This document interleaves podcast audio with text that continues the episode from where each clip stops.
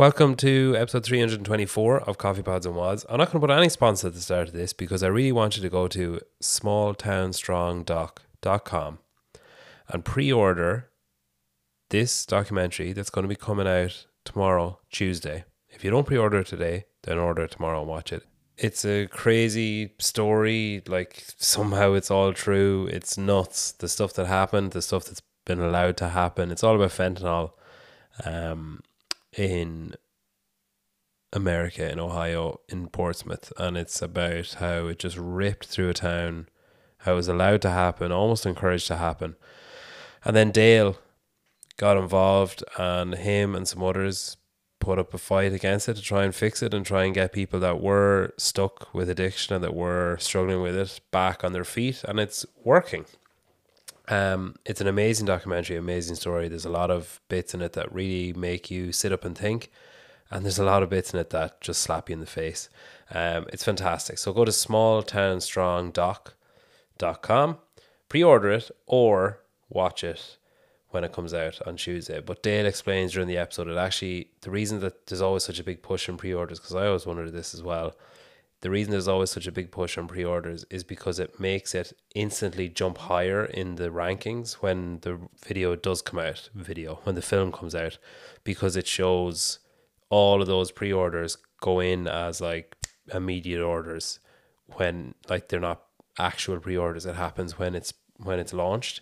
So it shoots it up the charts. And then obviously that makes it visible to more people. And then that makes more people buy it and stuff. So it's, it's just better for them if you pre-order it but just watch it, and I promise you, you will not be disappointed. We'll find um, out. Sevan sent me this monitor, right? I'll just show you. Let's see if I can show.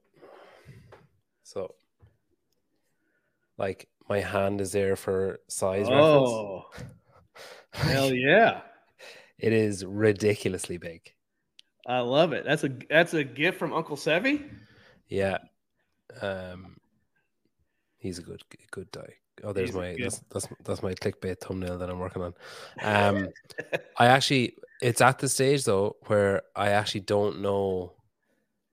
This is so trippy. The it's like Inception. Look, um,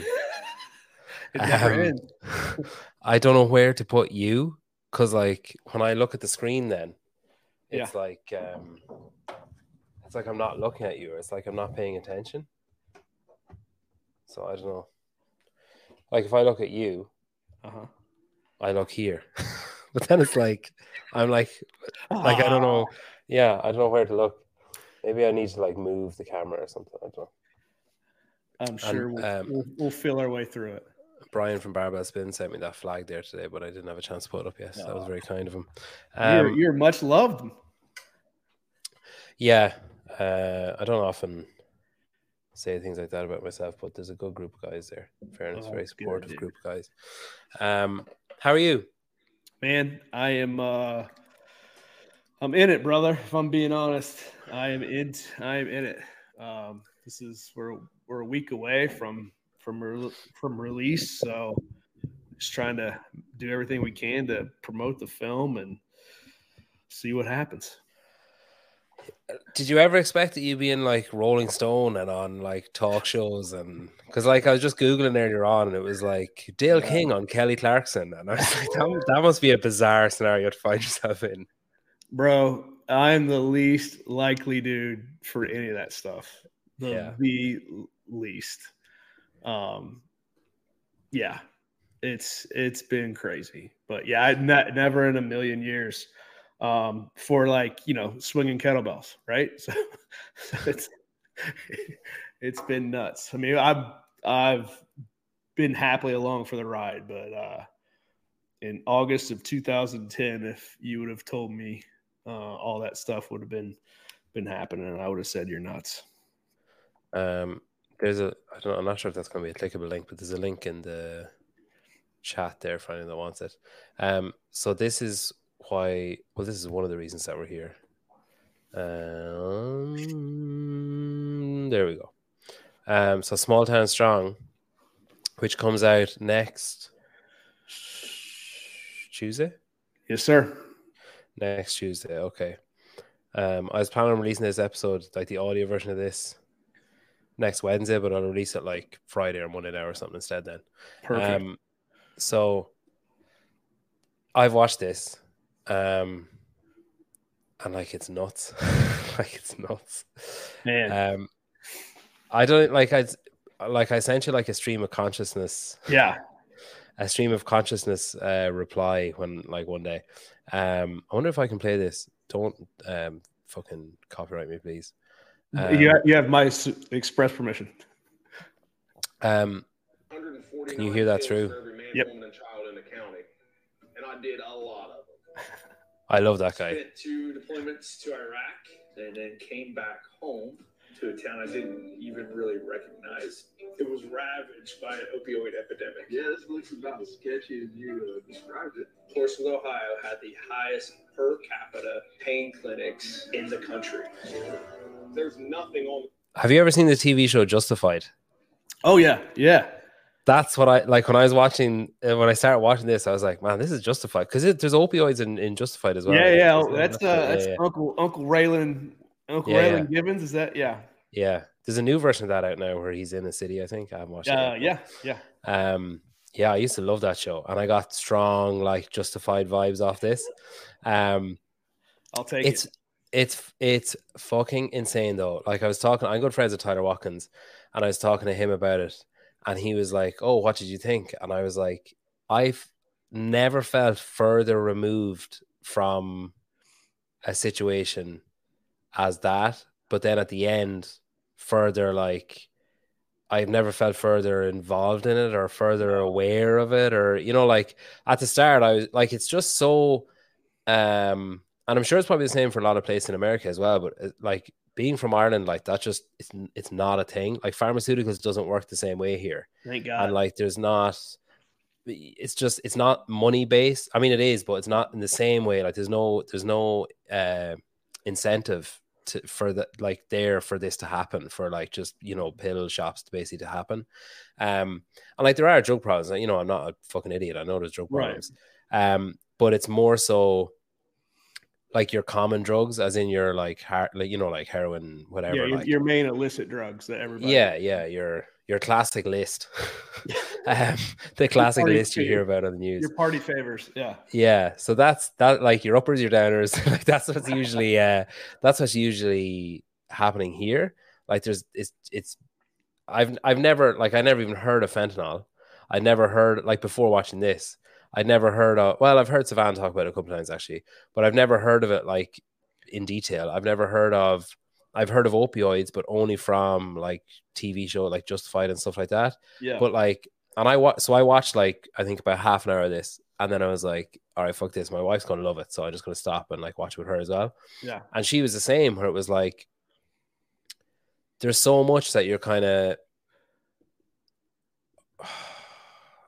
assume, I suppose. Like even if someone had just said to me like, um, no, fentanyl is not a problem in Ireland. Well, not that I know of. I've literally had never heard of it until, apart from Savannah mentioning it a couple of times, I'd never heard of it until watching this. Mm-hmm. Um, but no, there was like you assume so much, and I think even not knowing about this, the first five minutes of the documentary, I had okay, I had this kind of working assumption. I know I'm talking a lot, but I'm going to get you to take no, no, no, please, brother. I, am not here to listen to me talk. I want to. I well, nobody's here to listen to me. Um, I had this uh, kind of assumption of like I had seen you in Madison, I'd seen you at the games, and I was intimidated by you, and I was like, "There's no way that this guy would get involved in something that was like a waste of his time, or that was like just pissing against the wind or whatever." So that was in my head, but still, for the first like ten minutes, I was like, but they're just addicts. Like it's just they're just it's just drugs. Like just say no, just don't do them and then or get off them or whatever.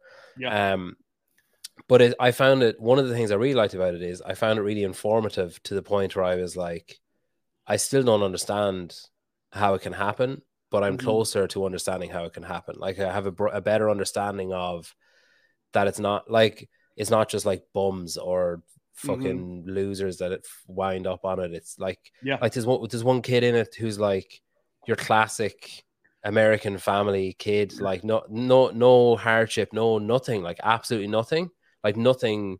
You couldn't pinpoint anything as like, oh yeah, but his dad died, or oh, but his like broken home, or oh, but what it was like parents loved him like you know, almost too much. And like, just it's fucking nuts. Like, it's crazy how that particular guy showed me like, fuck, it could literally happen to anyone.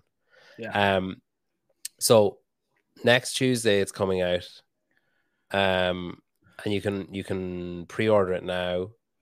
Um, and thanks for coming on. This has been great, Dale. No, oh, dude, uh, it's mean, been great having you. All the best, everyone. Good night. uh, Peter, dude, thank you. Uh, it's so funny that uh, to hear. I mean, it's it's hard for me to provide the ad- adequate description for this, and uh, to hear positive feedback from it is everything you said is exactly what we wanted to accomplish in this film. Yeah. We wanted to provide awareness. Um, we wanted to tell real stories. Um, we wanted we wanted to tell you the truth, really, um, because there's great books. There's there's great series. Um, whether you're talking like Dopesick or more recently with like Painkiller on, on Netflix. Is that yeah? Is that is there a thing with um what's Ferris Bueller? Uh yeah, so he was in pain. He he played uh, Richard. Is that Sackler. the guy? Is that the main guy? Yeah. That yeah. Okay. Right. Okay. Yeah. So he he played Richard Sackler uh, in in Painkiller in Painkiller, which is the uh, president CEO of Purdue Pharma at the time, was responsible for getting us to the point where we're at. Um, so it's great that Hollywood is now telling those stories, but we also kind of wanted to tell um, not the solution, but a, a solution to yeah. the problem. Um, and through the eyes of really interesting people um, that I'm really super proud to call my friends and family. Um, and like bring you along for the fucking heartbreak um, that that is what this issue is. Yeah. I mean, I'm not gonna um I'm not gonna ruin anything, but there's yeah, a fuck, I was, I wondering how you're gonna try and navigate this. there's a fucking gut punch. Like there's a real like as in it's so it's so confusing. It's so like um I don't know. Here, Caleb's here. What did Caleb say? If anybody has difficulty understanding the opioid problem problem in the US, watch Small Town Strong. Incredible stories, excellent storytelling. Oh. I agree. Uh, Caleb, just I'm assuming you. So you've seen it. You know the gut punch I'm talking about. Where like watching, like we, re, my wife and I both were so confused that you rewatched that we rewatched that segment like four times trying to make sure that we could understand what was happening because it was like, but that doesn't make any sense. Like it makes no sense. And it, it must be a different, we must be misunderstanding something and we must have missed something or skipped or something. And then I remember saying that to you as well, where I was like, it that jarring, Nate, like just being like punched in the face with it, yeah, was a great way of giving like just a taste of what it must have been like for you guys, where like if we were punched in the face, you had you, the, your face caved in yeah. in that moment. Whereas for us, it was just like I felt like I went through like a, a, a pipette version of all the emotions that you guys must have gone through. Of like I was angry, I was confused, I couldn't understand what I was like replaying things in my head of like was anything said that would have given a hint or was like did I miss something or whatever. And it's like mm-hmm. that must have been like you for f- going back three four years trying to think of things like.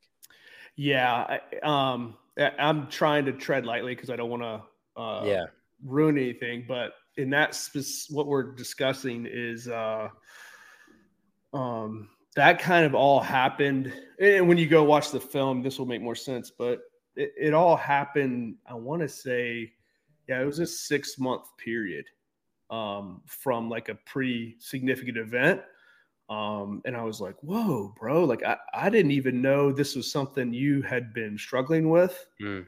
Um, to within six months, it was a big problem. Yeah. That was like, that's how fast it went down. It's um, crazy.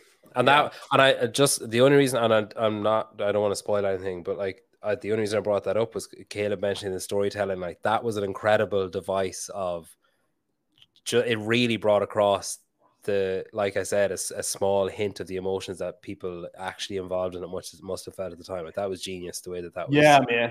Because um, that like you could have ruined that like the potential um gravitas of that by like post credits you know title you know like black, or like yeah. or like at the start saying it at the start or saying you know like you know building up to it or showing that it was you know whatever. But like i just think it was like that bit in particular was excellently done.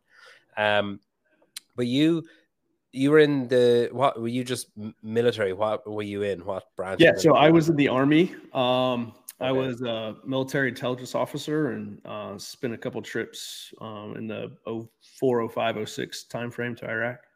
What is that like a spy? Uh, I mean, it, sa- it, sounds that way, but it, it wasn't. That, it wasn't that sexy. I'll tell you. so no, no, no tuxedo, or it's just like if there was, brother, I did, I missed that. yeah, we got to wear a tuxedo, but it was under camo, so no one ever saw it. Um, not sipping martinis, that's for sure. And okay, so Iraq. So that that was like peak Iraq time. That was like that was uh, yeah, that was the height of kind of sectarian violence and uh, height of the insurgency, and uh, yeah, that was that was the shit, as they say. Yeah, we wouldn't know anything about sectarian violence over here. Um, and uh, oh, I'll pay, I'll pay, I'll, I'll pay for that joke. Um, so, uh, what age were you when you joined the military, or was that always? Man, I was uh, 22. And was that like, did your dad do it? Is that why, or did you have like, why did you want to do yeah, it? Yeah, well, yes, my dad was in Vietnam. Um, he spent, I think, 12, 14 years active duty. Um, but like, it's weird, man. He never really pushed me that direction. Uh, it was, it was just something that later on, kind of in high school, that I knew I wanted to serve, serve in the military. And then um, in the states, they have. Uh, they have. What do they have, Dale? Got me now? Or, yeah. yeah, yeah, I have you now. Yeah. Uh, but yeah, so went right into college, and as soon as I, as soon as I graduated, um, I was going to serve as a serve as an officer in the army. Um, and then uh, like, like harrowing over there. Like when you came back, were you were you a different person when you came back? Do you think? Yeah, but uh, not in kind of like the stereotypical way that most uh, most folks think. Um, it, it, I mean, looking back, man, it's so crazy to think that that was almost 20 years ago.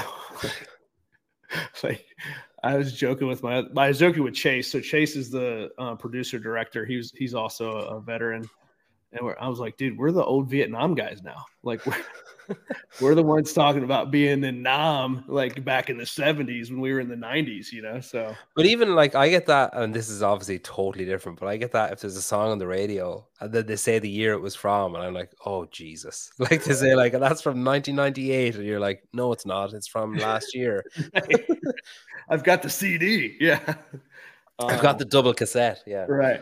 Um, uh, and then, so did you? Did, you were from Portsmouth, went left, uh, toured Iraq, came back to Portsmouth again. Yep. So I left in '99 for school, uh, four years in school, four, a little over four years in the military. So a little bit over eight years total while I was gone. So I came back home in 2007 to Portsmouth, um, started working for the federal government then. Um, and I had found CrossFit when I was in the military. What was your job with the government? I work for the Department of Energy and uh, Counterintelligence Security. Still a spy. Brilliant. way, um, way more, way, way, way, way less cool. yeah, yeah. You need to rebrand the jobs that you've had. You need to change the way that you say them. Um, so was Portsmouth then? Um, it was like, uh, what year? What year are we talking about with like where where problems started in Portsmouth? So, um, really kind of mid to late 90s is when uh, the Oxycontin Express kind of was going through the Ohio River Valley. And what makes Portsmouth unique in this in this story is for you know, for those who've seen Dopesick or Painkiller, um, when the folks are like in huge lines to get a prescription at a doctor's office, that had to be invented somewhere. Some guy had to figure that out. uh, and were infamous, infamously known for that. So the first guy to ever kind of do that uh, scripts for cash business model did it in Portsmouth, and he his name was uh, Dr. Procter. And then that, like, once people started figuring that out, that that quickly spread, you know, all throughout Appalachia and down to down to Florida and the southern states. And at one point, man, um, I looked it up the other day, but from 2006, yeah, 2006 to 2014, in my county where Portsmouth is, there were close to 47 million pain pills prescribed in that time period. Um, that's for a t- so that's basically 66 pills per for every man, woman, and child every year during that period. Um, yeah, and then as soon as you remove people who aren't, ta- you know, like right, yeah. When you remove when you remove all the kids, and then yeah. you're you know like the number whittles down pretty quickly to people who aren't taking tablets, and you're left with an insane amount. Forty-seven million um, over a six eight year span for a county that has seventy thousand people, and yeah. this never in the history had existed before. And is this like, was there just some loophole? Was it just like some, it was just never thought of to be made legislation that you can't do this? So this guy just did it and then it just took yeah, off? At the time, completely legal. Yeah. Um, obviously immoral and unethical. But um, and how but, come like why would like but I that's the thing that I think I'm really confused about is that like saying now here there's talk of oh we're gonna open um what the fuck are they called? You know, like needle uh, like basically safe places to take heroin, pretty much. Yeah, safe site injections or yeah. yeah. And like it's all over the news, and everyone's talking about it. And there's a big debate about it, and it's back and forth of is it a good idea, is it a bad idea, and is it going to promote it, is it going to help, whatever. And like there's just constant fucking talk about it, or there's constant talk about like legalizing weed and stuff. So I don't understand how something like that. It's just like yeah, it's fine. you know, it's just like kind of left to it just uh, it just kind of wandered on and like is that just the classic thing you hear of that I hear of of American kind of politics where it's just like money under tables and filibustering and delaying and it just kind of the problem exacerbated so much in that time. Well, let's let's kind of look at try to look at a whole thing here. Um, it was 100% approved by the government, so FDA blessed off on it there's a whole uh, sadistic plot on how that happened. But at the time, um, it was blessed by the FDA. Then you have, you know, if you look at positions of trust, number one ranked is your doctor. Hmm. Like you trust what your doctor tells you. Um, the doctors were being fed uh, misinformation from the pharmaceutical companies saying, hey, we literally have this magic pill here it's not addictive at all, even though it's chemically identical to heroin. Let's let's not worry about that. But we've done these studies. Uh, we have all this literature. We have all these uh, professional groups vouching for it. And when in reality, all that was just funded by pharmaceutical companies. Um, so it's like you want to blame the doctors and, and they're responsible. But at the time, everything they were being told was like this is oh, this is this the quote was this has been uh, only 1% of patients had found this oxycontin addictive at the time hmm. so you get one guy to be like well and he's a little loose morally um, and he finds out like oh man like he literally has a unbreakable stream of revenue like you just come in he's doing his job by helping the patient relieve their pain. Um, and so just give them 150 bucks cash. Say your back hurts, your knee hurts, your neck hurts, which whose fucking back, neck, or knee doesn't doesn't hurt, and uh, you will take care of you for the rest of your life. And it, and once that genie bottle doesn't get put back in. So it, it like do you think most people that took it at the start took it because like how much of a of a split do you think there is of people who took it because they heard like, oh man, it's fucking unbelievable, and like you can forget, like you you know, for an hour you can just switch off whatever, and how many people took it because they were like, oh, I've had migraines and I heard that there's this magic pill or wonder pill. Like, what do you think there's a split there, or do you think it was all the latter and then gradually changed to being the former? In the beginning, it was uh, it wasn't abusive, hmm. right? So, but once it kind of got out there, then obviously um, there was a risk of it being abused. But you also have to figure out too. It's like um, when you went to get surgery, when you were actually hospitalized, this was the drug of choice being administered to you. let's give them heroin. Right. Let's give them some heroin. Now, granted, like I don't think anybody would argue, like, hey, if I'm getting whatever surgery, I'm, I'm going to be hitting that morphine button. but I, I also know when I leave, I can't have access to morphine. Yeah, yeah. This was this completely had changed the the game. Um, so now you could get that heroin when you were hospitalized, and now you had access to it um, outside of the you know the hospital setting, and uh, it it was like encouraged. The doctors were encouraging it. I remember when we used to give out fentanyl lollipops on the battlefield, and here we are in a crisis with opioids. Yeah, that sounds like something. That sounds like the that Coca Cola used to have cocaine in it, like in World War II. that sounds like that kind of story. How recent is that? Fentanyl lollipops. Oh, that's a thing. Like that's that's still, but that's also if you get shot. Like that's that's. They're not just like handing those out. Like I was just thinking, I was at the I was at the eye doctor today with my son, and they gave him a lollipop, and he was going. I was like, "What do these fentanyl lollipops look like?" No, no. like you, you just got your leg crushed by an IED, yeah. or you got shot, and your doc sends you a uh, gives you a, something to suck on until you get to the hospital. But that shows. I mean, even just that shows the the what do you call it? the power of the drug that if that's what it was used for, yes. it was used for something of that extreme, right? And then you and, have and if you, and if you, nothing wrong with them taking it, you know, like yeah.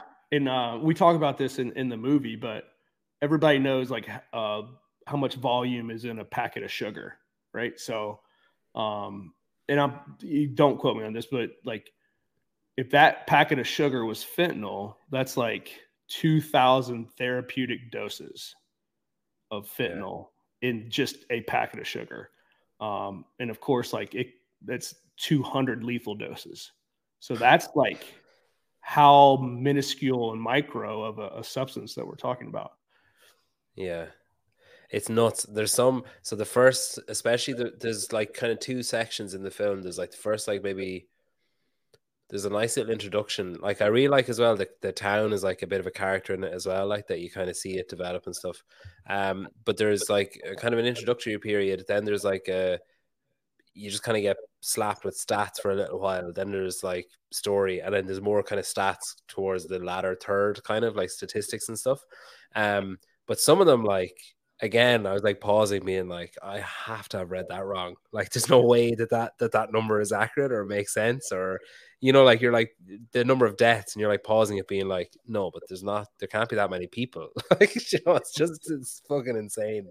Yeah. Um, it's crazy, like it's crazy. Well, when you like before you left, then did you re- did you were you aware before you went to school and stuff? Were you like, oh, town's turned into a bit of a shithole? Like, no, man. So that was the thing when I was graduating because I'm so old now. But um, in '99, there may have been a kid or two who you heard about like snorting pills. Um, yeah. But that dude was like way out there. Like he, that person was not the norm, yeah, nor yeah. was it a thing in in the in the late 90s, especially in high schools. Um, but it really had just started being, it started the upswing kind of in the mid to late 90s. By the early 2000s, especially mid 2000s, um, when I was gone and deployed, I would start to see like these crazy, like there was a 20, like in the States, we have ABC 2020. It was like a big news magazine show at the time. Mm-hmm and Portsmouth was on 2020 and like in like 2002 or something like that. And it was it was chronicling these these uh you know these dirtbag doctors who were just just writing scripts hand over fist and like old school Pablo Escobar burying freaking cash in their backyards and this whole deal. So you got you kind of started hearing stories like that. Um, and then, dude, I came back in 2007.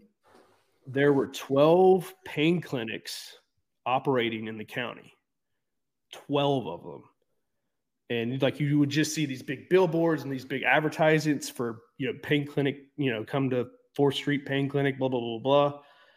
And uh, it, you would just kind of see like zombies like walking the streets was there um, like price price wars with it and stuff? Like were they in were they in competition with each other? Like... No, dude. They, eh, like you just had unlimited demand. Yeah, you had unlimited demand.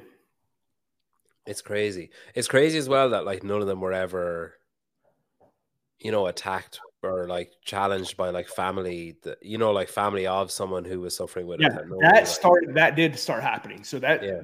So now we're talking 20 let's say 2013 14 15 timeframe. And now it's just like the public pressure had been, and rightfully so. Like kids were dying, kids in high school mm-hmm. were dying. Um, and people in Portsmouth got fed up with it. And through public pressure, finally the DEA stepped in and like pain clinics became an illegal business model. The problem with that is we were now we had, let's just say 15 years of addicting the population to mm. legally prescribed medication. So you're getting legal heroin, and then the next day you wake up and your supply is completely cut. Like you just don't become sober overnight after doing heroin for 10 years. So now pills were eradicated. So heroin illegally yeah. made heroin started flowing through and then uh, you get all the crime and associated negative consequences with that. Yeah, it's crazy. Um, it is crazy. So you came back, you came back, and um, you were working with the government, and so you found cross. You you guys, you were deployed it or whatever, training CrossFit, I assume, and that that's a. What did you like about it? Oh man, that it just like completely annihilated me, humbled me.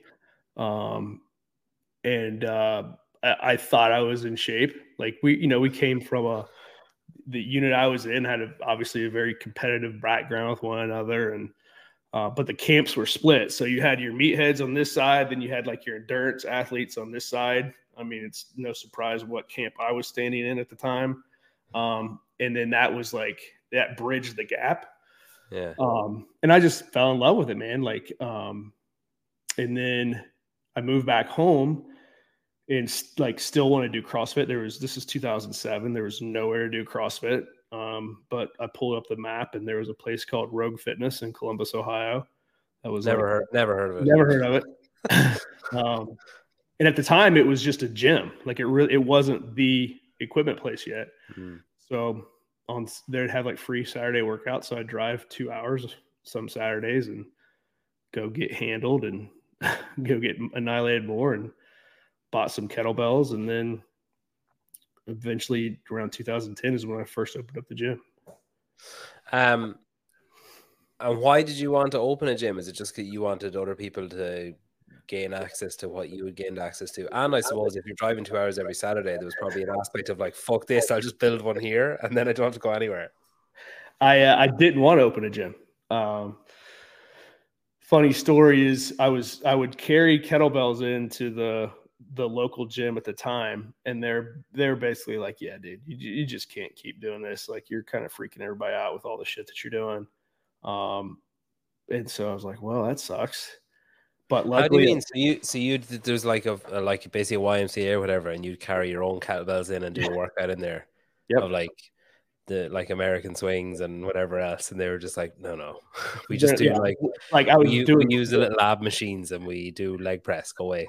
Yeah, it was a bit of a scene. You know, it was a bit of a scene. I'd had I'd had like a you know ten by ten little corner that I would use, and uh and then I'd be like just doing dumb shit that like caused a big scene. Like I, you know, I'd be I'd be rucking and carrying farmers carries on the treadmill, or like they're just like, dude, you're not really you don't really fit our culture here.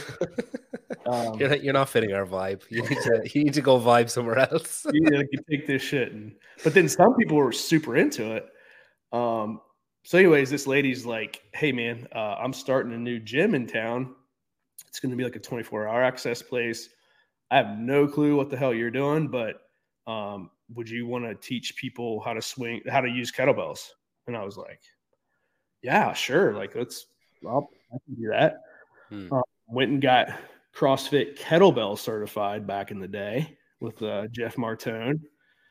And Had you done a level one at this stage? No. No, I had not done a level one yet. Um, because I was just like solely at this point, I became like solely obsessed with kettlebell training. Yeah. Uh, and then she opened. You, so sorry, were you doing when you say kettlebell training? What I picture is you know those like kettlebell flows, you know where someone's doing like you know, like flipping it out of one hand and catching the other. Yeah. And like, is that what you were doing? That no, I, I would do like, you know, 21, 15, 9 kettlebell, single arm thruster. It was okay. very CrossFit kettlebell kind of thing. Okay. Okay. okay. Um, but my main Slight, slightly relieved to hear that. Go on. Yeah. No, no, I wasn't like, no, I was not a big flow guy. Um, but yeah, so just, I can imagine like someone doing flow, you'd be like, just swing the fucking kill bill. You're fucking ruining it, yeah. um, but yeah, dude, and uh, so she, I started teaching like three classes a night or three classes a week, and um, within six months, we outgrew the little group fitness room, and uh, a guy who I was was one of my clients was like, "Hey man, my buddy has an abandoned warehouse. He's not using it. I think uh, you could really go. You know, it's two thousand square feet. You could really move there if you wanted to." And then I was like, "No, dude." Oh, you're back. Yep. Sorry, buddy. I don't know what the okay. hell's going on with my uh, internet, but okay. Um, didn't want to do it. Was this you were still working with the government? Yep. Have full time okay. job. Yep. And when were you doing these then? Evenings. So I would, yeah, I would. In, when I was working at the uh, uh, at the original gym, just three classes in the evening. You know, simple okay. Monday, Wednesday, Friday, or whatever. So then, did the new gym bring with it a decision of like career break or quitting or like secondment or what did you do? No, it was just like, all right, I can. I'll. I when I when we opened up, I would train a client at like five thirty in the morning. Uh, go work a full day come do the workout before the class at like 4.30 uh, and then coach a five o'clock class and so that's how we opened up are you sure you weren't a teacher that's a very short day well, working for, working for the government my friend even better I because uh, like I'm a teacher and every day is a half day. like I'm fin- I finish, I'm home. I collect my kids at like two forty five. Um, do you guys get do you guys get summers off over there? Yeah, we get July and August off.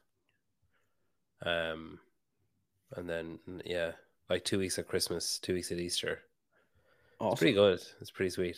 Um, so okay, so uh, uh, but it did come at some point, I assume. This decision of like a fork in the road of career, like yeah, that that would come five years later. So, um, so you did that for five years. So for five years, you owned a gym, and you were only in it like whatever three or four hours a day, and then we're working the rest of the time. Yep. Yeah, man. And was that like a positive time? Like, were you exhausted? Were you enjoying it? Like, dude, I fucking loved every minute of it. Okay. Um, I wasn't getting much professional satisfaction from, from my real job, let's say. Uh, and it you turn um, off clock right. yeah. And and obviously every I mean, this is beyond statute limitations now, but every free minute I had on my computer at work was spent looking up CrossFit shit. I'd I'd have no experience with that at all. I can't empathize with that. Not even a little bit. Sometimes, so like the kids come in in the morning. Fuck, should I say this? No, it's fine. kids come in. kids come in in the morning. Uh, school starts at like eight forty, and the kids come in start coming in about like eight thirty five, and like until 850 or 855 they do like this kind of mental maths book like of you know like just quick addition and stuff and when they're doing that I'm just like flat out on Reddit or whatever website, just like, and they're like coming up, and I'm just like, you know, slowly closing. Yes, it's like yeah. I'm stuck in question seven. It's like, okay, you know, like that's the end of my CrossFit for the morning. Then, um, yeah, I think that's a very common, a common thing in a, in this environment of like yeah. Burning the candle at both ends and focusing on two things. Yeah, you know, I I I was young enough. I had no kids at the time, so it was just like going from five to seven, eight o'clock at night was was no big issue. Um, and I was I, I was completely utterly obsessed. Yeah. Um, and and like the like that was it, dude. Like my gym gave me uh, a unit to belong to. It gave me a sense of purpose. Um, and that's all I cared about. I mean, it's really all I still do care about, but especially like at that time, um, I didn't know anything else. Were you were you uh okay before then? Like, were you lost, or were you like were you fine and just kind of muddling along and didn't realize it, or? I I didn't like. It's easier to look back and and see, but uh, dude, I I did some of the like the coolest shit imaginable when I was in the army. It still had like a cool job, but I was just like, man, my life is without fucking meaning uh, compared to what I was doing. Mm. And um, is that just because the the situations you're in were so high value, as in like such a big impact on things? Yeah, yeah, yeah. I mean, and that's the thing is like you when you're in that, you you have no frame of reference to compare that to at the time, um, and you you like you, there's never a day that you wonder if what you're doing makes a difference in the world.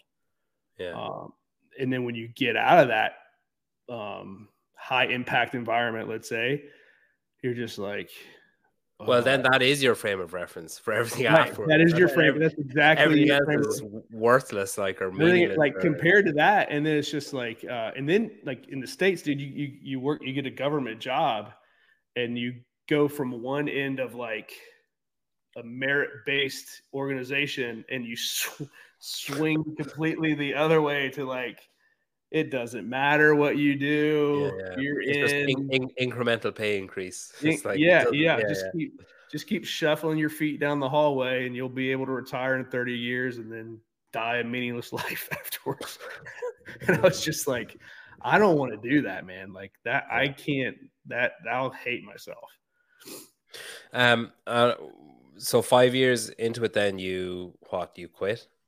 Quit. I quit. Um, Were you married at, at the time? Yeah, finally. Uh, and I had my wife saw the the painting on the wall. She was just like, "Did you have kids yet?" No. No, no kids, no kids. Yeah. And uh, finally, I could like we got the gym up to a certain revenue level okay, where I was yeah. like, "Hey, give let me get it to this level." and then I'll be able to make a break and we won't notice that big of an impact. Um, she bought it. she bought it Uh, because, uh, like, you know, everybody owns a business. Like, man, what you don't know, you fucking don't know, and like unforeseen expenses, and this happens and yeah. that happens. Um, but she bought it, and God bless her for allowing me to to do that. And um, so now I was like full time. Like this is like now I'm a gym owner full time, and I could spend.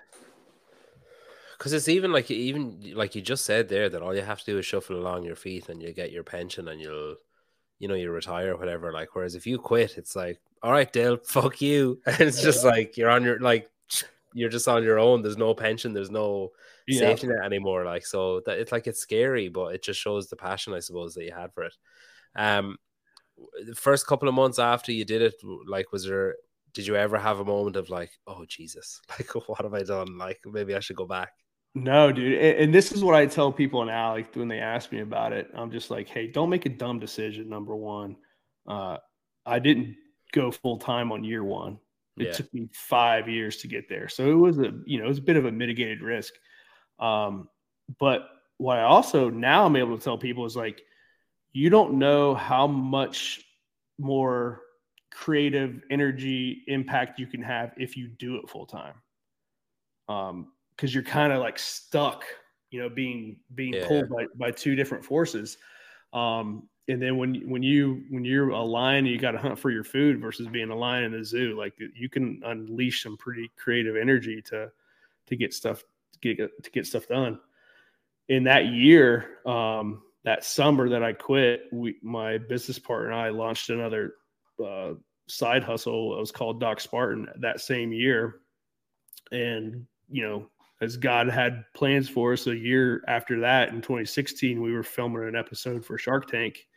Uh, so it's just like that would have never happened had I still been working my full time job. Uh, so Shark, Shark Tank, that's like I think we call that like Dragon's Den, do we? Is that Yeah. where you win? Yep. Yeah, yeah, okay. Um, and wh- what what was the what was that like? uh, that was just like a circus show of stress and like navigating, trying to manage conversations, not look like an idiot, um, but also like a very wonderful experience in the fact that I, I don't have a business background. Yeah, Um, I, I, I mean, I would say I was a decent affiliate owner um, because my heart was in the right place, but I had no e-commerce direct to consumer product line experience whatsoever. a fucking TED talk. Jesus Christ, Dale, you've had a fucking weird life. Brother, we, that that is the best way to uh, to describe it. A very weird life. That's crazy. As seen on Fox News, that's nuts. Um, yeah, so this features heavily in the documentary as well. Then, Yep. um, and we'll, we'll get to that later on. But just I could, just when I saw that like cutting implement, I was like, oh, I recognize that. um, yeah, so this it's so it's basically like deodorant, uh, like different skincare, and then deo- like body like soap, body wash, that kind of stuff. Yeah, we um, we hand make um, all of our products, all of our skincare and grooming products um, from all natural ingredients, Ooh, um, and we do that do that with folks who who are in recovery. God, I might buy some of that myself. Um, and uh, yeah, so you started doing that. Uh, why? Like, what was that? Just like gap in the market kind of thing, or like what brought that on? So the first product we ever had um, was a all natural first aid ointment. It's called Combat Ready ointment, and um, at the time, I was doing a lot of work with adaptive athletes. Mhm. So, I mean, everybody knows in CrossFit who adaptive athletes are. Um, so we, my buddy, uh, unfortunately lost his leg in Afghanistan in an IED attack, and to help get back on his feet, like I was um, telling him everything I did to open up my CrossFit gym, and so he was kind of doing the same thing. And then, you know, eventually it led to people wanting us to put together a team of adaptive athletes, like back in 2013, to compete in these like local CrossFit competitions. Um, Smooth. That's such a good name for a moisturizer. That's so funny. yeah, dude, we, we we're we're known to have a little fun. Uh, we Yeah, don't take yeah. ourselves too serious. That's cool. Um, but working with those adaptive athletes, we we would see like they get pretty gnarly rashes for where their prosthetic limb fits into their uh, yeah. device. So a lady at my gym was uh she was making like all natural creams and lotions on the side, like selling at farmers markets. And I was like, hey, like you should look into making a first aid ointment. I think we could like sell it here at the gym. And uh, that's what she did, man. Like on the kitchen table, like we said, we'd be 50 50 partners in it and just gonna sell a few items to our to the members at the gym was the was the purpose of it. Um, first aid ointment is that like I don't know if you guys have that. Is that like is it basically basically like nappy cream essentially or diaper cream? Yep. Yeah. Yep. Okay. Um, just so I can picture like what I'm thinking of here. Um. Okay. So that started off, and then it just grew a little bit, I guess, like slowly over time. Like, oh, we need a bigger, like we need a bigger table. Oh, we need two people doing this. We need four people doing that. Like, just kind of got bigger and bigger. Um, and then um, what's this Caleb saying now? Uh, I've heard CRO works really well on deployment tattoos too. Yeah, he, he may have firsthand knowledge of that. Oh, okay. Yeah, he's Mill as well, isn't he? I've always wanted oh, yeah. to say that. He's Mill. I've always wanted to say that. Um, so he, uh, yeah. So and then, uh, okay, we'll come back to that Spartan in a minute. I just want to get to. I'm kind of trying to follow a time. Yeah, man. Sorry, it's it's. No, I like. I like. I, no, I'm liking. Uh, there's a lot of stuff that I want to talk about. I feel like I can't just like dive straight in and skip bits. Um, so y- you open the gym, and then at what point did, like, is it a case that someone just joined the gym, and was you were like, oh, that person's an addict, like they're, you know, like they told you or you realized or whatever, and then you thought you could help them, or, or was it an outreach thing? Like, were you going and finding people, or how did the, how did the how did the link come between people who are addicted to fentanyl or previously addicted to fentanyl coming to train with you? Um, I would challenge anyone that would had a more negative viewpoint on addicts than I did at that time. Um, from the time I returned home, clear through 2018 uh, because I viewed them as like the mascot for everything that was wrong in our town. It was their problem. They had ruined the town. They had brought this sea of criminality to our area and it had rotted our town from within was my point of view at the time. Mm. Um, and it wasn't until uh, my very good friend who he was happened to be my personal attorney um, was working out the gym. His name's Billy. He's he's featured in the film.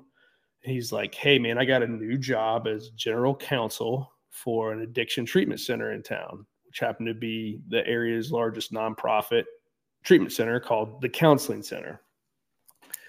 Uh, he's like, CrossFit has been basically my saving grace as someone in recovery. I was like, dude, I didn't even know you were in recovery or an addict. You're like, sorry about all that shit I said in front of you for the last. and uh, he's like, yeah, like we need to. Once I get over there, we're, I'm, I'm going to push for them to open up a gym, and I want you guys to go give CrossFit classes over there. So I was like, yeah, man, that'd be great. Like I, I if it helped you, and I've seen by this point, I we're now talking however many 13 years in the game.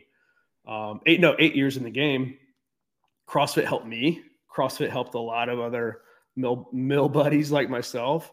Um, I saw how it had been a therapeutic outlet for adaptive athletes who obviously have gone through significant trauma in their life. And I was like, yeah, man, let's let's let's do it. So Billy was the creator of the idea uh, for us to go give uh, CrossFit classes to people in recovery. And when you started doing it, were you like, like, so he obviously kind of broached you and you know talked you into it a bit, I suppose, or whatever. But like, did you still feel like you had those stigmas or those assumptions that you had to get over at the start? Like, did you find it hard the first like, I don't know, two months or whatever? You're frozen again. Sorry, that last part back. Did like did you find the first couple of months where you like still did you still have those thoughts in your head of like oh fuck these guys or or were you able to walk in and just be like give it your all straight away? I I was able to walk in and give it my all straight away. Um, yeah, I told I was like I was in it to for an open mind, and I really like wanted to, you know Billy had kind of greased the skids, like let let me know what was going to happen. Yeah. Um, and like it wasn't he helped me change my viewpoint, and it was just like they helped me. I feel way more than I've ever helped them, and that was just like the best opportunity, the best time to have a conversation with somebody is right after a workout. And um, I wasn't approaching it from a judgmental point of view. I was just like very curious because I was just like, how the hell do you try heroin? Like you, you, you like you know, like it's not going to be a surprise. Like you know what's going to happen. Yeah. Like no one's a social heroin user. Like that's not that's not heard of. And uh they were just very honest with me about how they got to where they were in their life. And uh, that's when I really began to understand um, what people are going through with addiction. It completely changed my entire viewpoint. And if they're in that place, are they in the process of recovery? Like, is that they have to do they have to go through certain steps to get to there, or can they literally just stop on a Friday and go in on a Saturday? They can. They, they can do that for sure. Like, there's uh, we we'll have people that come to our classes that are you know 24 48 hours sober. Uh, we'll also have people in there that are seven years sober. But to be to be a client there's like levels of treatment and care. Uh, the most intensive is inpatient. So you're you're basically there. You can't really go anywhere for a period of 30 60 90 days. Um, then there's like what they call outpatient care. So you have a place uh, you might have a part-time job, but you still go back to the counseling center to receive services.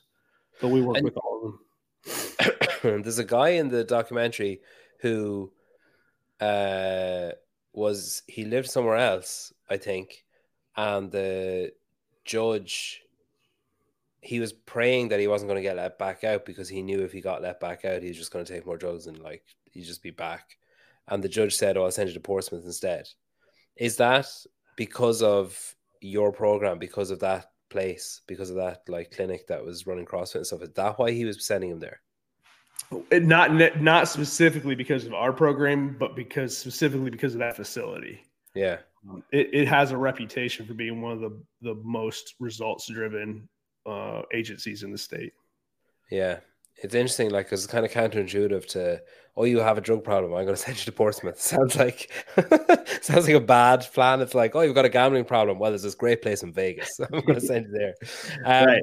Yeah. Okay. And then, um, so is it is it self-contained within that, or do you does it come to like do you bring those members of the um I'm lost for the fucking word the place Client, TCC, Counseling yeah. Center.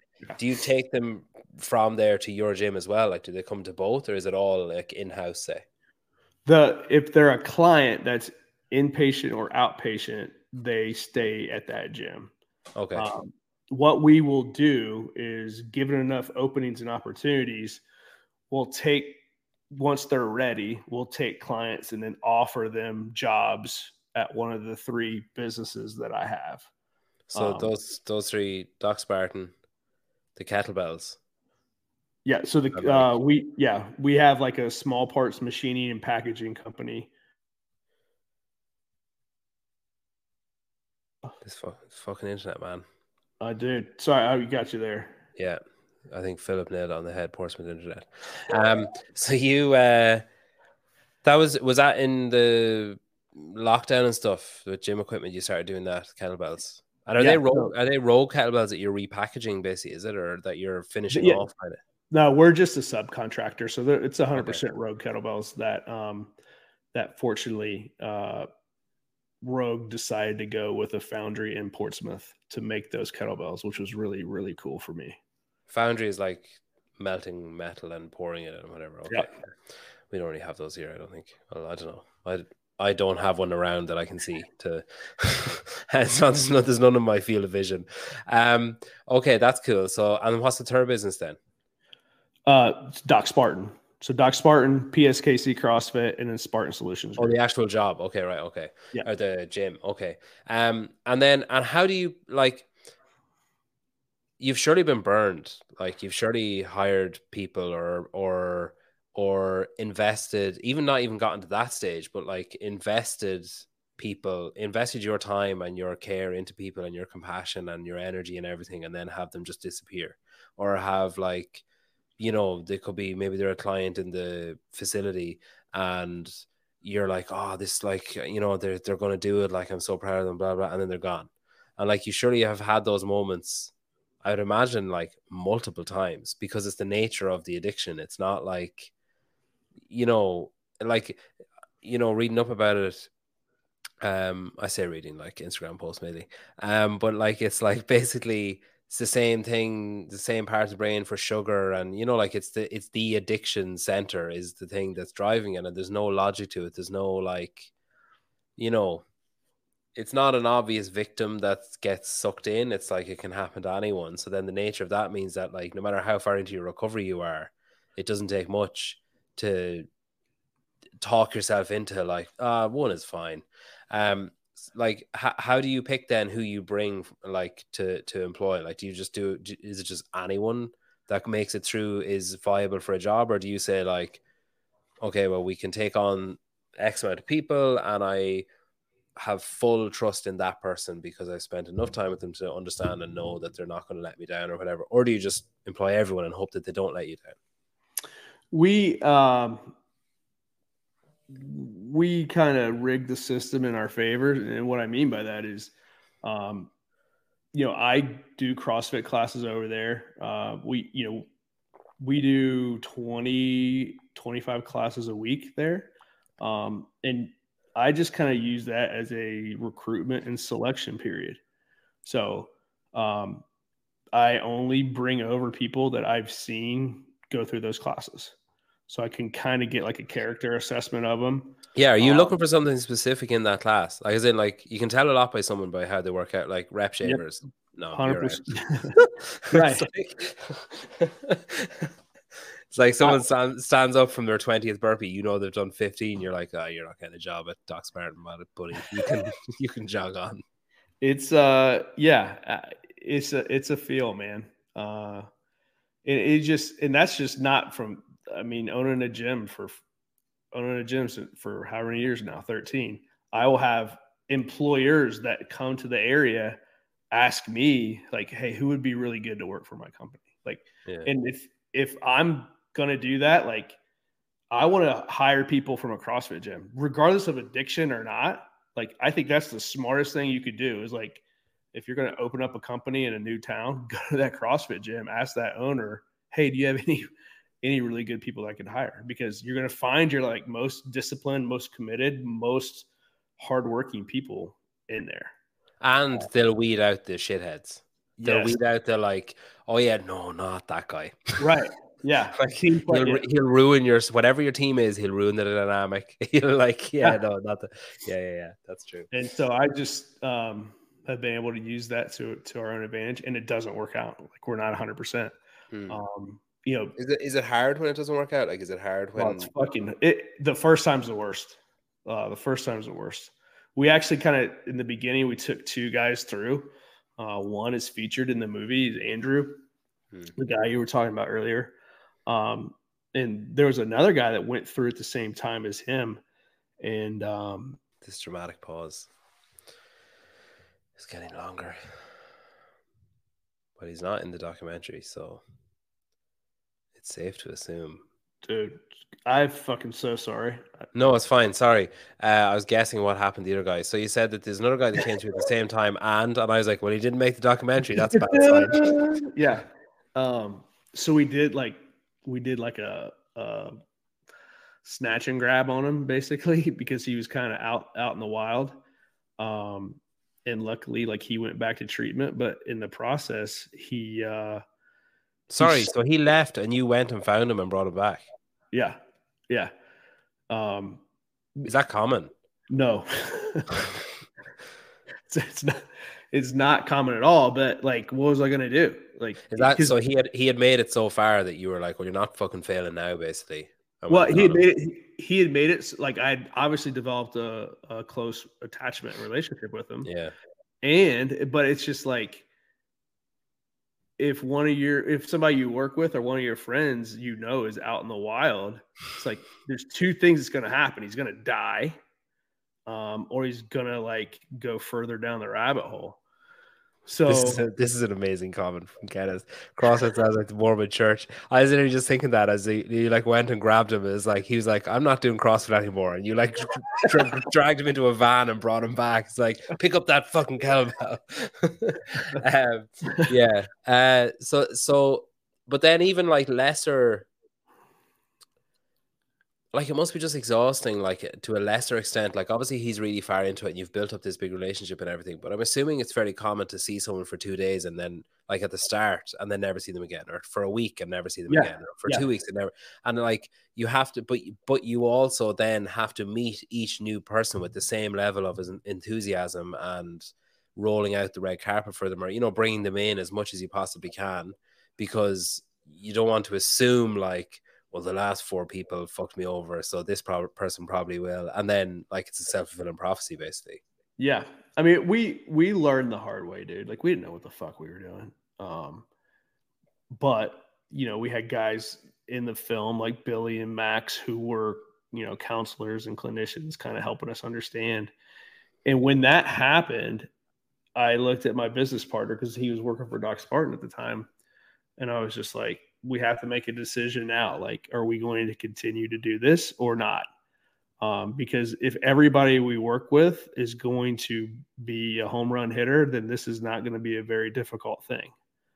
Um, so we we just came up with a policy that was just like, hey, um, if when and if you do relapse, we just need you to be honest with us. We need you to go back into treatment, follow the advice of the counselors, and we'll have a job waiting for you in 60, 180 days, like however many, however long it takes. Um, yeah. But if you don't tell us and you're not honest with us, we can't, we can't help you. Yeah. See, I think like I don't I like I really admire your um like your patience and your compassion because like I don't like I, do, I don't know if I'd have it in me to it's kind of like rejection. It's kind of like getting rejected by a girl and just keep going, like just being like, oh well, on to the next one, and then you just go and get like rejected again, and then it's like, oh well, on to the next one. It's like yeah, kind of a, a goldfish memory about it, about the hurt or about like being let down or you know like that. You you, you like because I'm assuming like you can't you can't be cold to the people when you're coming in. Like you have to be like, oh, it's great, like that you're here and blah blah blah and whatever, and then um, well, maybe it can be. Like, what's your approach? Like, when someone comes in, are you like, is it like a almost a military type approach? Is it like just you're here for the class, let's just do the class, and then afterwards you kind of talk to them and see what they're about, or uh, is there an arm around the shoulder? Like, is it like what kind of what's like what's the vibe? The the classes are hard uh, for sure. The classes are very hard. Um, we but we don't expect as much as we would for a normal CrossFit class. You know, uh, we we meet everybody where they're at, but like some some days, um, you know, a, a, tool I like to use is uh, before we kick off, especially with like a new group of folks, is like, all right, everybody, raise your hand if you're going to quit this workout and of course like no one no no no one raises their hand and then i'm like all right so we've all agreed that no matter what for the next 20 minutes however many long it's going to be that like you're not going to quit on that person next to you or you're not going to quit on me yeah. no matter how hard it gets and then you know sure enough four minutes into it they might slow they might slow down or they might you know do something or some people will walk off and leave yeah. and um and I'm just like, hey, you get you get the van, you drive after them. it's not for like it's just not it's not for you right now. Yeah. Um, and so we we we try to we we try to ratchet up the physiological stress um, to get them to understand they're capable of overcoming that when they're inpatient in the in the under like under treatment with us like um when you when they get through that so it's very it's kind of hard to describe like we're getting people at different aspects in their journey like yeah. we're not working with a i'm not hiring a guy on day one that he's in treatment like he's had to have been six yeah. eight months sober prior to that that but that so just okay i'm i'm a a person who comes in and I need to I need to avail of the treatment that's available or whatever, and I come in and it's my first session. Like, what's what's the pitch? Like, is it like, um, is the idea of it? This is my understanding from from watching the documentary, but correct me if I'm wrong, um, please. So my understanding of it is it's basically similar to how, uh, like kind of a lot of the purpose of CrossFit from my perspective is if you can do a hard CrossFit workout, like there's very little else that you'll encounter in life that's as difficult as like in you know the intensity of the feeling of pain and wanting to quit and wanting to give up and the my legs are sore, my lungs are sore. I'm like I've got the I can feel Fran lung starting. I need to slow down, like that kind of feeling. And then you have something happen, and I don't even mean something physical, but you have something maybe like emotionally stressing happen in your everyday life. And like I've had that sometimes where I think like, well, it's not as bad as that time I did 50 calories. like it's just like those kind of things. Is that the logic that it's the same kind of it's just applied to the addiction and the you know, like here you can if you can get through this and if you can control this, imagine how you can apply that to other aspects. That's the hundred percent it. Hundred percent it. Like you know, Greg always said the greatest adaptation to CrossFit happens in between your ears. Um, but like we really don't focus on what that adaptation is from the you know from the response to the stimulus of the physiological stress that is CrossFit. And and what it is is it's accelerating as fast as we can the quit don't quit conversation.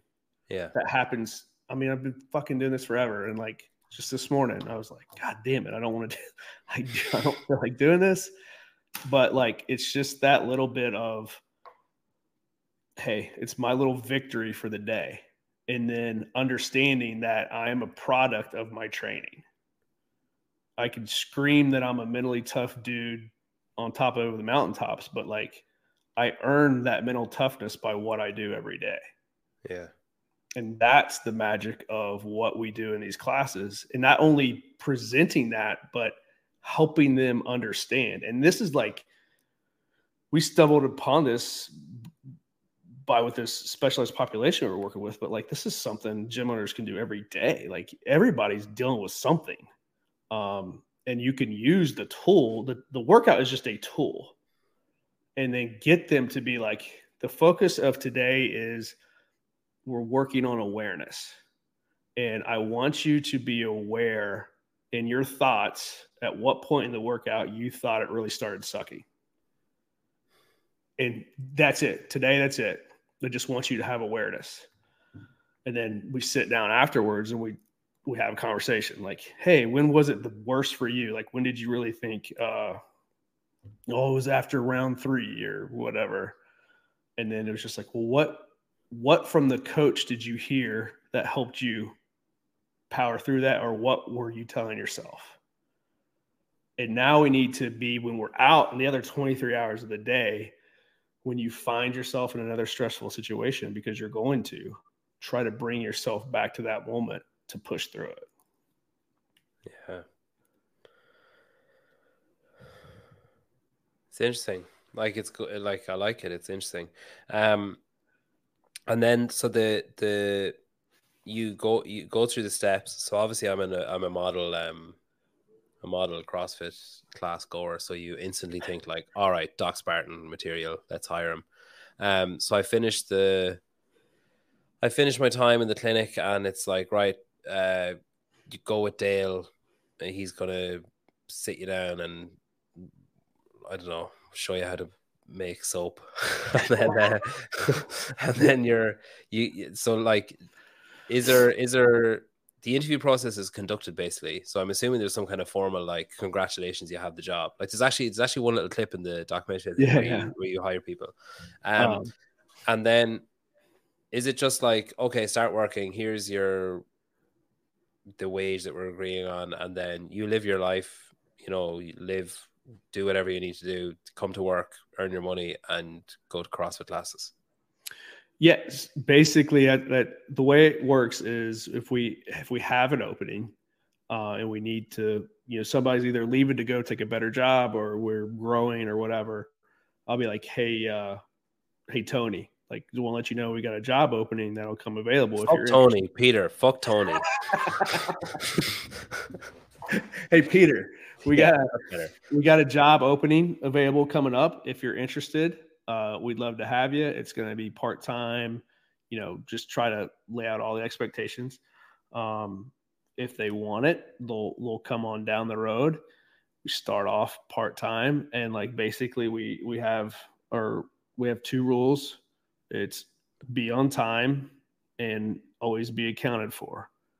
Um, if you're on time and you're accounted for, then we can work with you. What do you mean by accounted for? So just like, hey, if you if you've agreed that you're going to work these hours, and it Wednesday pops up and you're not here on Wednesday, and we you've not communicated and we don't know okay. where you are, you broke that rule. Yeah, then you're obviously going to assume the worst. Yeah, yeah, and so that's natural. it. Like, we and is there is there am I am I currently in an outpatient facility? Like, am I being yeah. housed, or how does that work? Yeah to work to work for us you have to be in an outpatient so there's a myriad of ways like we want them to still be under care of the counseling center and the counseling center has what's called transitional living. Okay. Um, so to get in that kind of subsidized living, there you're back now. Yeah. I just made it. I just made an awful joke about Portsmouth should be able to afford better Wi-Fi. Um, okay, so uh, it's remarkable, really, because like I've heard Greg talk a lot about you know the the most vexing problem thing, and I think it's you know that's I think the problem that Greg was trying to solve is obviously a lot more widespread or a lot more like it's like literally everywhere.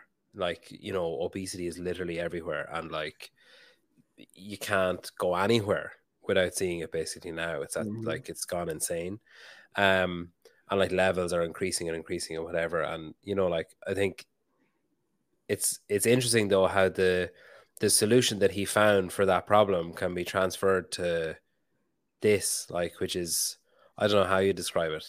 Like, it's equally vexing. It's like upsetting. I don't know. It's like unfair. It's a. It's hard to think of a catchphrase for your problem or Portsmouth's problem. Um, is this something then that you think will be rolled out like wider and wider, like to other areas and other uh, towns and cities that have been impacted in a similar way? Do you think? I, I would certainly hope so. Um, yeah. I, I think like there should be for there should be a relationship with, between every affiliate owner and a behavioral health center um, in every town. Uh, you know, this issue is never going to be solved overnight. Um, but explain to me why a good group of people and why group exercise wouldn't help it. Yeah. Um, I can't. I can't. I can't, Dale. I can't. um, and it just like you know we're working the in the states like for you know for it to truly be paid for by healthcare. Like you need science and you need data and you need studies. We're, we're trying to work on all that, but um, like this this is like people seek addictive substances because they're going through some sort of traumatic emotional pain.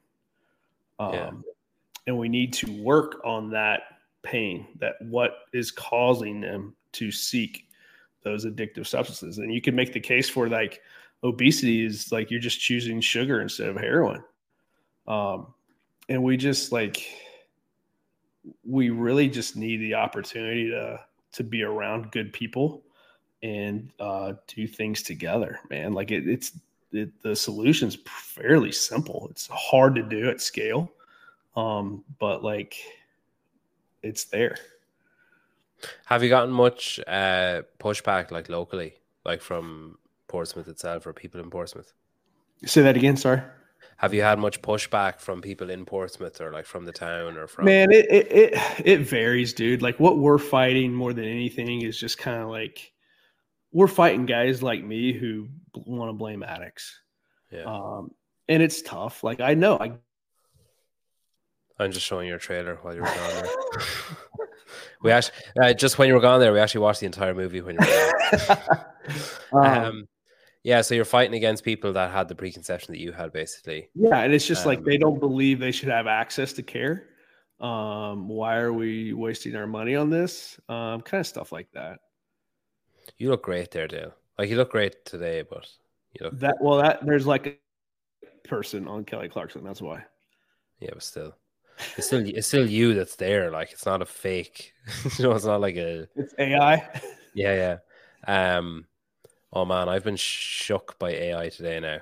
Where I was doing something on Photoshop, and the picture that I had wasn't wide enough. There was like a white gap, and if you highlight the area and click like generate fill, it like it the AI fills the gap. Oh, dude!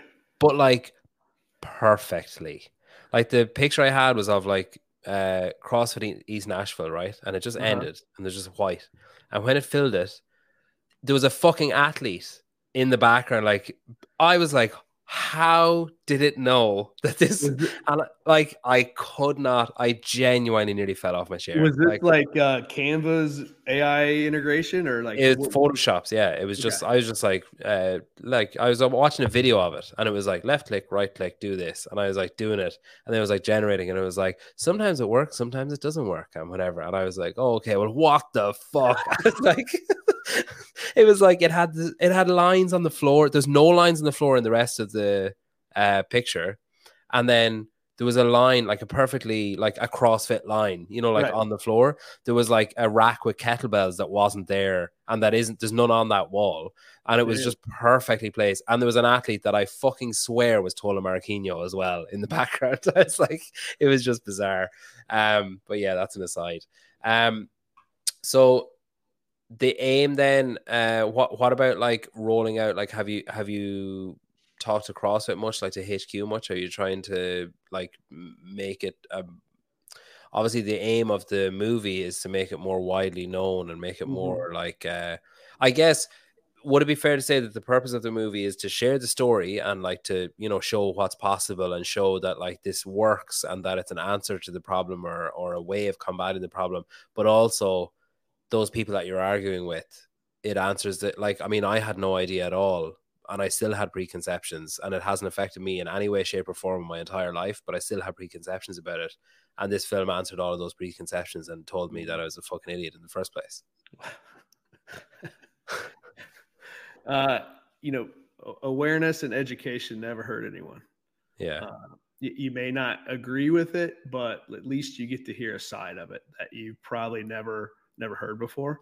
Um, and and yeah, like we we want to get the message out that it's like I said, it's not the solution to the problem, but it's a solution to the problem, and we understand that our audience is going to be you know heavily skewed in the CrossFit direction, and um, for those who feel called to do so, um, there's there's a there's a method out there to do it, and it, you know they could take it upon themselves to do it nothing stopping them or you know we would love to help them as well.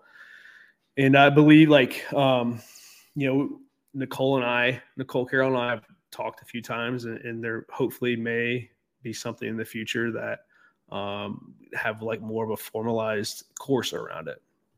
Is this jeep legal? Because you were driving around in that in the film. Is that like a roadworthy vehicle that you're allowed to drive around town in or is that just like Never let the question of legality get in the way of that. Because that, that was the oh, like you were driving you were driving in. What was it? What's the event? What's the event you do? Um, the gauntlet.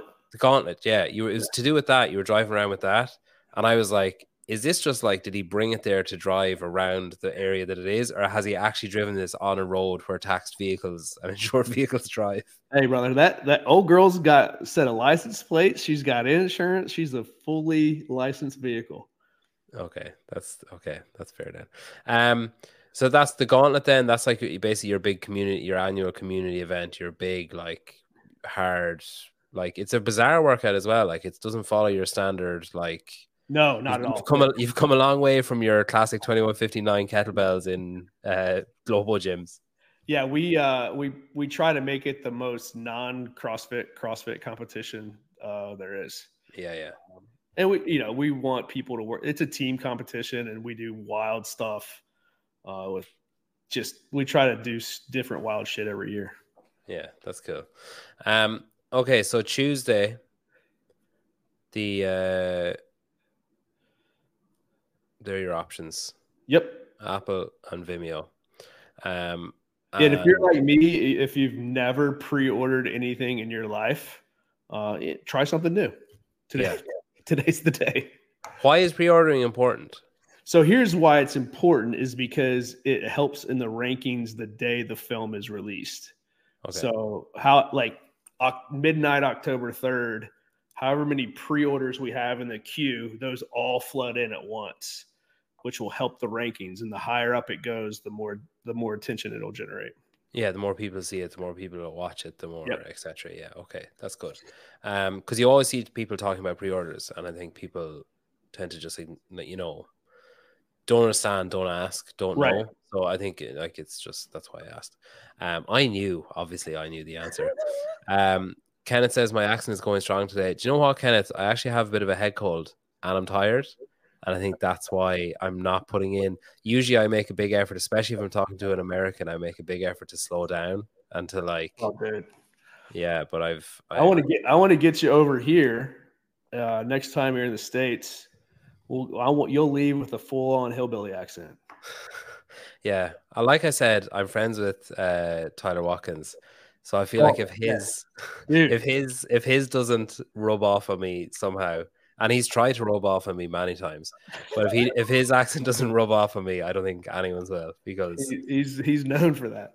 His is the only yeah. His is there's yeah there's uh, there's warning posters up. His is the only accent. Um, it's the easiest accent, the easiest American accent to do is like his. Like it's just so classic. He's got it, dude. Yeah, yeah it's he, just so classic.